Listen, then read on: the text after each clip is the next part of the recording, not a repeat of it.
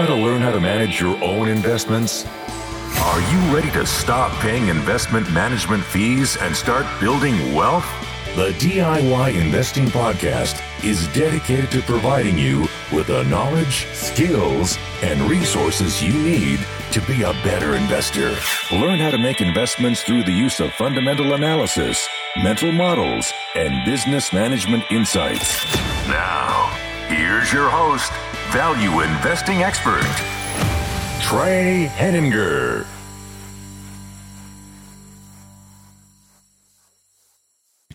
Hello and welcome to the DIY Investing Podcast. My name is Trey Henninger and I'm your host. In today's episode, I want to discuss a concept called always ask why. This is going to be slightly more philosophical in scope, but I think it's going to reach to the heart of an issue that I think most investors could improve on. When I read popular theory, when I read comments on Twitter, when I read thoughts from other investors, I'm always curious, or I'm often curious, whether they have really thought through their position whether they are constantly asking why something is instead of just taking um, standard practice as right or correct. And I think this really comes down to the idea of sometimes people overestimating their circle of competence. Certainly I have as well. And so I want to dive into that today. We'll be discussing circle of competence, we'll be discussing bond returns, greater fool theory, and what I'm calling the 5 why framework. Before we get started, I want to make a short request. If you haven't already, please consider subscribing to the podcast, however, you may be listening to this podcast. If you're listening to it on your phone or your computer or your podcast player, just hit the subscribe button so that you can follow along and get all future episodes. The more subscribers I have, the easier it is for people to find my show. If you're listening on YouTube, don't forget to also like the podcast because your likes help to grow the audience as well. So let's dive on in. So, the impetus for this show really began as I was thinking about bond returns. I've read a lot of thoughts on the returns of US Treasuries, the returns of bonds in the bond market recently, and it had me thinking that perhaps there's a dichotomy um, in how people are thinking about bonds and how I think they should be thinking about bonds. Now, certainly I might not be correct, um, and I'll let you judge for yourself whether my way of thinking about bonds is correct. But I think that there is a gap between many people um, in why they're using bonds in their portfolio. The standard reason um, that bonds are used in their portfolio, as far as my understanding goes, um, I'll start with that to so that you can see where I might have a shortfall here. Is that bonds generally used to smooth out volatility in a portfolio? A lot of times people talk about bonds are less risky. I've certainly refuted that in the past. Um, it's a lot of the because that's based upon the idea that bonds or that volatility is equal to risk, and volatility and risk are quite different. They mean different things, and I think um, while certainly they can correlate, um, volatility on its own is not risk. Um, it might be one type of risk, but it's not the only risk that you need to be aware of. So, certainly by putting bonds in a portfolio, you don't necessarily make the portfolio less risky. What you do tend to do is make a portfolio less volatile. Now, why is that? And that's generally because bonds are a contract where a lender lo- lends out their money in return for an agreement to be paid a certain coupon payment once a year, twice a year, four times a year. The terms are really irrelevant in terms of frequency. The key point is, is that they can expect a certain payment to be made on a regular basis, and then after a certain period of time, they get back the principal of their capital. So there's two key components of this. You're expected to get a specific amount of money, and you can know the specific times when you will receive that money. This is very different than a stock. When a person buys a stock and they have equity in a company, there is no set amount of dividends that that investor would receive by owning stock in the company. There's no way to know in advance the specific times or amounts at which dividends will be received in the future. In addition, there's no set time at which you receive back your principal. Your principal itself is subject to volatility in the market and the whims of the market in providing you um, any return that you might want because there's not a date where the stock expires. So a bond becomes due. You know, let's say it's a 10 year bond. At the end of 10 years, you get back your original $1,000 that you used to buy the bond. If you spend $1,000 purchasing stock in a company's IPO, there's no exit public offering um, unless the stock is sold or something like that, unless the company's sold. There's no exit where the company's like, okay, well, we're coming public. We're only going to be public for 20 years. And at the end of 20 years, we're going to go private again at this certain price. You don't know any of that.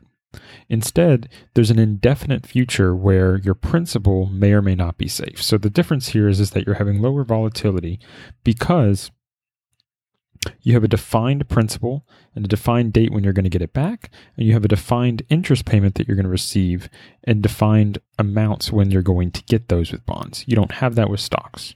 So, what bonds do is they lower that volatility because the amount of prediction necessary to go into purchasing and owning a bond is lower than it is with a stock. So, where do I think people are getting confused? Well, when you think about bond returns, versus stock returns. It becomes quite interesting. When I look at a bond and I see that the 10 year treasury is yielding 1%, that means if you buy a 10 year treasury today, you're going to get 1% of your money paid back to you in interest every year. And at the end of 10 years, you get back all the rest of your principal money. That means the return of that bond is no higher than 1%. Now, it could be lower. But what an interest payment does for a bond is it caps the high end rate of return that someone buying that bond can earn. You cannot earn more than the bond return if you hold that bond to maturity. Now, that if is very important, and I'll come back to it because um, there's always ifs in some of these statements. But a bonds peak return is maxed out at whatever the interest payment is. So if it's 1%, you cannot earn more than 1%, but you could earn less than 1% if the company or the government defaults on that bond. So 10 year treasuries are generally assumed to not be likely to default at all. They're basically assumed to be riskless. So the assumption is that a 1% treasury bond is going to earn 1% and no lower, but certainly it's not going to earn any higher. Now, I've been I also read recently this idea that well bonds can provide higher returns as long as interest rates drop. Well, there's a fallacy here, and the, the fallacy here is based upon this greater fool theory. So, just as when stocks bid up, get bid up to extremely high prices that are not justified by the fundamentals of business, bonds can have the same thing occur. When interest rates fall, it doesn't change the coupon payments that you're going to receive from the bond that you already own. If you buy a bond yielding 1%, you are locking in your return on that bond to 1% or less, no matter what happens with the underlying interest rate, as long as you hold that bond. Now, again, that qualifier is important as long as you hold that bond. Before I said, if you don't sell that bond to someone else. This is the key point. People are assuming that when interest rates are falling, they're going to be able to sell their bonds to someone else at a higher price. In other words, they're speculating. You see, greater fool theory is the idea that there's always someone out there that's more fool than you. So even if you were to buy something that clearly does not make sense to buy, as long as you expect that there's someone else willing to pay more for it than you, then it can make rational sense for you to purchase it and then turn around trying to sell it to someone else. In that way, you can make a profit because even if something is overvalued, there may always there may always be someone who values it even more than you do. The problem is is that theory falls apart at some point. There's only so many people in the world and someone has to be stuck with the bad returns. Well, if you buy a stock or if you buy a bond, sorry, at a 1% expected rate of return, that means the max aggregate return for everyone who owns that bond is 1%. Now, that could mean that some people are going to get a 5% rate of return because they're able to sell it to someone who pays an even higher price. But in exchange, the people that buy that bond are going to get less than a 1% return because it has to average out to 1%. You can't earn more than a bond's coupon payment when you're investing in bonds. This is in the aggregate, which means that the only way that any individual earns more is by making sure to always sell out to a greater fool. You see, bonds are a lot more zero sum than stocks when it comes to this manner because their return is set, it's fixed. With a stock, dividend payments are uncertain, but earnings can always surprise. You know, if you buy a stock with a 2% dividend payment, but next year the company raises the dividend by 10%, that means your dividend is now 2.2% on your cost. Your return's gone up. Now, maybe you were expecting a 10% increase each year, but what about next year they decide to double the dividend? So instead of a 2% dividend, you're at a 4% dividend. That capability of an increasing the coupon payment is not possible with bonds. It doesn't matter what the underlying interest rate does. Bonds have a fixed payment. The only way to get a higher return on bonds is if interest payment rates go up and you buy a different bond. But any purchase of a bond at a low rate of return locks in a low compounding rate for that portion of your money. And this is where we get into a trouble because what happens here is when people are buying bonds, they're trying to do it to smooth out volatility. So that goes on the underlying assumption that when stock prices fall, people want to be able to sell their bonds in order to buy stocks at a cheaper price. And that implies that the bond prices are either going to do one of three things. They will either not fall in price, they will go up in price, or they will fall in price at a lower rate than stocks. This is the point that I want to really bring in the topic of this podcast. Always ask why. Why would a bond do those things? And why would it do one of those things over another? And also, why would the bond not fall further than stocks? You see, it all depends upon what the bond's starting coupon rate is. If your bond starts at a coupon rate of 1%, it doesn't have a lot of distance to fall where it makes absolutely no sense for anyone to own the bond. For instance, if you buy a bond yielding, yielding a negative yield, you're guaranteeing yourself a, a negative rate of return on that bond. This is completely foolish for any individual investor. Now, there might be reasons that banks might do this. Um, there might be regulatory reasons where they're forced to own bonds. They don't have a choice. But you have a choice. If you buy a bond you are locking in a bad price if you buy it at a rate that is lower than your discount rate. I don't care what your portfolio allocation is. If you say, okay, I dedicate 20% of my portfolio to bonds, 80% to stocks, that means on 80% of your portfolio, you're going to have a good return, and 20% of the portfolio, you're going to have a bad return. And the chance that it's anything else is purely speculation because if you're using stuff like back tests, those back tests have embedded assumptions. You can't simply look and say, okay, well, historically this has worked out. Okay, it says worked out historically, but why? You're going to hear that a lot in this, but why? Well, I would argue that owning bonds has worked out historically because bonds had higher returns. If you bought a bond that was yielding 12%, it capped your rate of return at 12%. But 12% is a perfectly acceptable re- return on your money when interest rates or when inflation's relatively low. Now, you might have bought it at 12% when inflation was relatively high. Maybe inflation was running 10% when you bought your bond at 12%. Well, then if interest rates drop and inflation drops to 6% a year, but you still have a 12% bond return, well, that's very attractive. But what happens when you buy a 1% bond return and inflation runs at 6% a year? Well, now you're losing 5% a year. This doesn't it's this doesn't work on an infinite scope of of reference. You can't just look back at history and say, well, these things worked in the past and take away the context within which they worked. Just I try and do the same thing with stocks. There's a reason stocks have returned about 10% a year over time. A portion of that is dividends.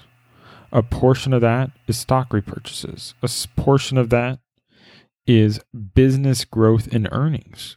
A portion of that is a change in the average PE multiple. And you add up all those little pieces of return and you get to about 10%. When a portion of that is inflation, I left that one out. So when you add up all these pieces, you can start to understand how stock returns get. Well, bonds are way simpler. A bond return is your coupon payment, period. Or your coupon payment plus whatever speculation premium you can get. But the key point is is you should not fool yourself into thinking that because you're able to earn higher than a 1% rate of return on your bond by selling it to someone else willing to accept a lower rate of return that you're investing. That's not investing because there's no guarantee that in the future people will be as foolish as they are now to accept such low rates of return. And I think it's foolish to buy a bond providing 1% rates of return. When and you lock that rate in for 10 years, that means for 10 years you're going to have terrible returns. That means if you invest a million dollars, a million dollars, that's a lot of money. A million dollars at the end of 10 years, you're going to have a million dollars, a million ten thousand dollars. Because, sorry, math's bad there, but basically, in 10 years, you'll have $1.1 million because you're going to earn $10,000 each year, which is 1% of a million. But can you believe that? Over a 10 year period, you think there's nothing you could do to do better than 10% in total over a 10 year period. That's what it means to buy a 10 year bond today. This is nothing more than a bubble. And in a bubble, people start to come up with ideas that sound good simply by looking at the past without having the context for why they work. Sure, if interest rates fall, it raises the bond price of existing bonds because bonds typically normalize such that they are all priced at the same level between new issues and old issues of the same duration. That's why that works. But it doesn't change the fact that anyone buying the bond today at today's price is locking in a 1% rate of return or less. The or less is always important because there's always a chance of default. I don't care if you're the US government, I don't care if you're the French government, the German government, any government in the world. I don't care if you're a if it's backed by gold, there's always a chance for default. So the or less is critical here. Why do I bring this up? It's not about bonds and it's not about the greater fool theory. It's about this idea that you need to always ask why. If you want to be a better investor, you need to understand the why around the ideas and the strategies you are using to evaluate investments. When you make an investment, when you put your money on the line, you need to understand what you're doing. And I think a lot of times people overestimate their circle of competence. I certainly have in the past because your circle of competence is probably smaller than you think. Why are you buying that stock? What are the earnings do you expect them to be five years from now? What percentage of those earnings do you expect to be paid to you in dividends? How does that percentage of dividends how does that percentage of earnings growth correlate to your expected return on the investment? Are you anticipating any rise in the PE multiple in order to achieve your return on investment? Why are you safe from having your money default and not lose your money in some sort of bankruptcy proceeding? Why are you safe from the company not being going down during a recession? What protects you in that investment from competitive forces? Why are you going to earn your investment return? Why do you think you know more about this company than someone else? Why is it that the company is trading at the cheap price if it's at a cheap price? Or if it's at an expensive price, how are you sure that the company is going to grow as fast as you think? Why is that? Why, why, why? I'm harping on this because it's important. And I think most people have this gap here where they simply look at things and say, okay, now, I'm not accusing you of doing it, but I think you should ex- accuse yourself and think about where are the gaps in my process? Because what people will do is they'll say, you know, the average company in this industry trades at a 20 times earnings multiple, and this company is at a 12 times earning multiple. So it's undervalued. It should be valued at a 20 times multiple. Why? Not only why should your company that you're buying today be valued at a 20x multiple, but why should the other companies currently be valued at a 20x multiple? Maybe all those companies are undervalued and your company is correctly valued. Or maybe they should all be valued at a 5x multiple. Or maybe they're all worthless because there's bankruptcy around the corner that no one else is anticipating. You need to come up with these questions and you need to understand them when you're making your investments. You need to ask why. So, my background is in engineering. Um, I've spent time working as an engineer, and one of the things that's used in industry to analyze mistakes, analyze errors, analyze failures is this idea of five whys. This is a common tool that's used when evaluating failures and kind of a root cause analysis. You're trying to figure out why something went wrong. And the concept is basically very simple what it's trying to do is separate contributing causes from root causes. A contributing cause, a lot of times, is something that helped to cause something to happen. So, if you were to lose money on investment, what is a contributing cause to that? Maybe you didn't spend enough time putting thinking about the investment. Maybe you didn't um, anticipate management doing something wrong. Maybe earnings growth wasn't as high as you thought. These are contributing causes, but what we want to understand is what's the root cause? What is the failure in your process that led you to make that mistake? What is the way that you can get better in the future? And this framework is this idea that you don't ask why just once. So if we had a part fail in a plant and you know say it's a pump, it's like, well, why did the pump fail? Well, maybe I had too much water. Well, if I had too much water, why was that? So the idea of five whys is you ask more than one why. You ask why the initial failure happened. You ask why that caught contributing cause happened. You asked why again, why again, why again, until you've asked why five times. And basically, you're trying to get down this ladder of whys to say, okay, well, we had too much water because flow rates were too high or something along those lines. And flow rates were too high because, you know, this other thing failed. And that thing failed because so and so wasn't paying attention. The same sort of process that's used in industry can apply for people in the investment world and in your investments. Well, why were earnings low? Well, actually, they were facing more competition than expected. So, what, where did their moat fail? Well, their moat failed because customers um, we're able to look you know we're not locked into our system and customers weren't locked into our system because we started out without that ability we needed customers because we were desperate on cash well that didn't work for us because you know we had a weak balance sheet going into this well maybe if i had evaluated the company and avoided companies with weak balance sheets that would have helped or like why i could go down example example that's not helpful to go through a bunch of hypothesis here. But the key concept that I want you to challenge on is this idea that don't just ask why once. You need to understand the deep underlying issues of why things are done. For instance, it's not acceptable simply to say that, well, Warren Buffett said this. If you're a value investor, many value investors like to say, okay, well, Warren Buffett says to do this. Well, why does he say to do that? What is it that Warren Buffett knows that makes that strategy make sense? Warren Buffett likes to hold stocks forever. Why? Do you know why? What makes high quality companies better than cheaper companies?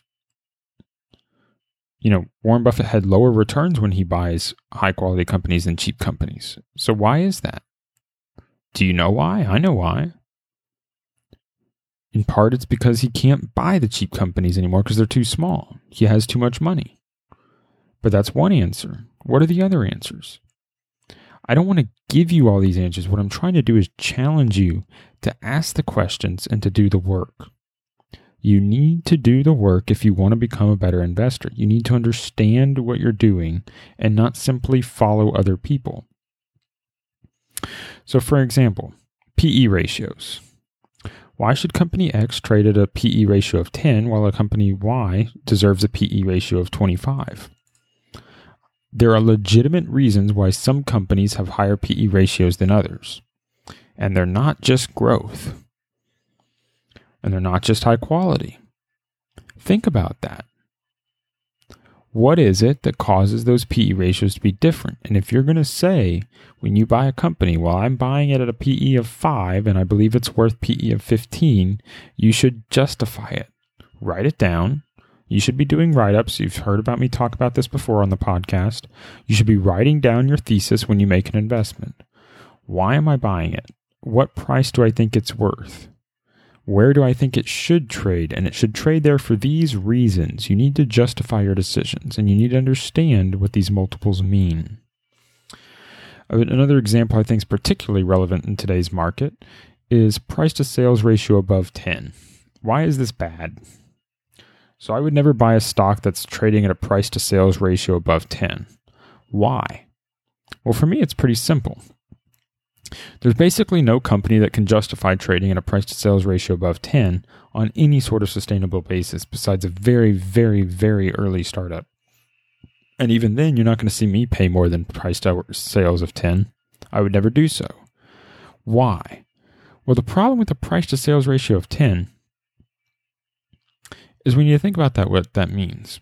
So if your price to sales ratio is 10 and your operating margin's 10%, that means your price to earnings ratio is 100, which means you're receiving a 1% return on your money when you buy into that stock, just like our 1% bond example.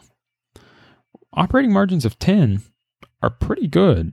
There's a lot of companies that are quite profitable with operating margins of 1%, 2%, and 3%. Some names that you're probably well aware of. So it's not unheard of to have an operating margin of that. But let, the problem is, is if the price to sales ratio is above 10, it means even if you had a 100% operating profit, that means you had no expenses.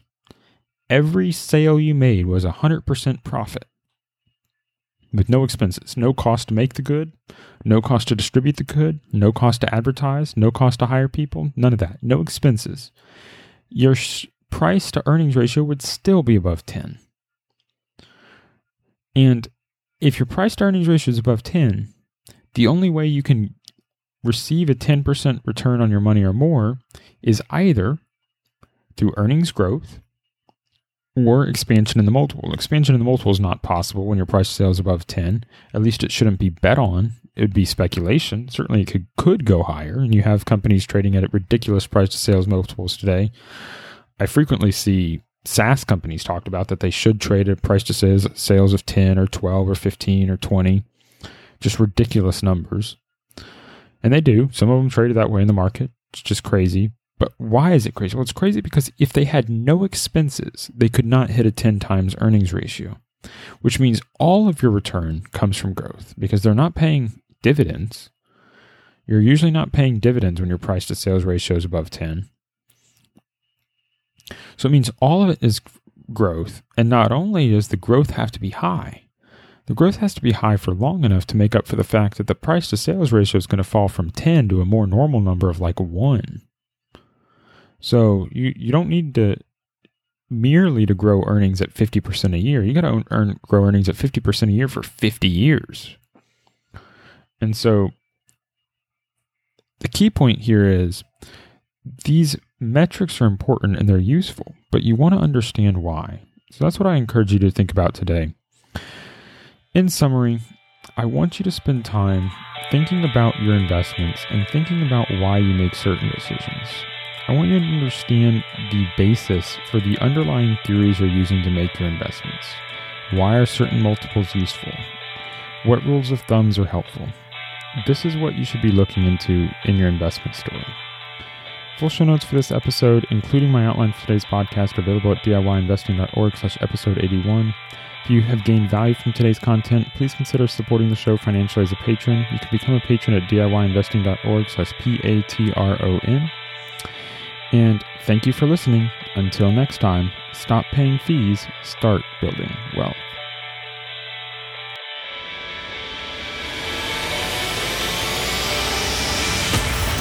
Thank you for listening to the DIY Investing Podcast.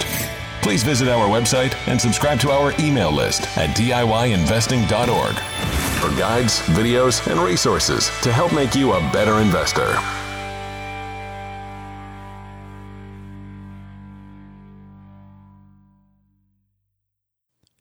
The DIY Investing Podcast is presented for general informational and entertainment purposes only. I have not considered your specific situation or risk profile, and I have not provided investment advice. The information presented on the DIY Investing Podcast should not be construed as investment advice. The views and opinions expressed on the DIY Investing Podcast are those of the participants and do not necessarily reflect those of the show's host or sponsors. DIY Investing, its producers, sponsors, and host, Trey Henninger, shall not be liable for losses resulting from investment decisions based upon information or viewpoints presented on the DIY Investing podcast.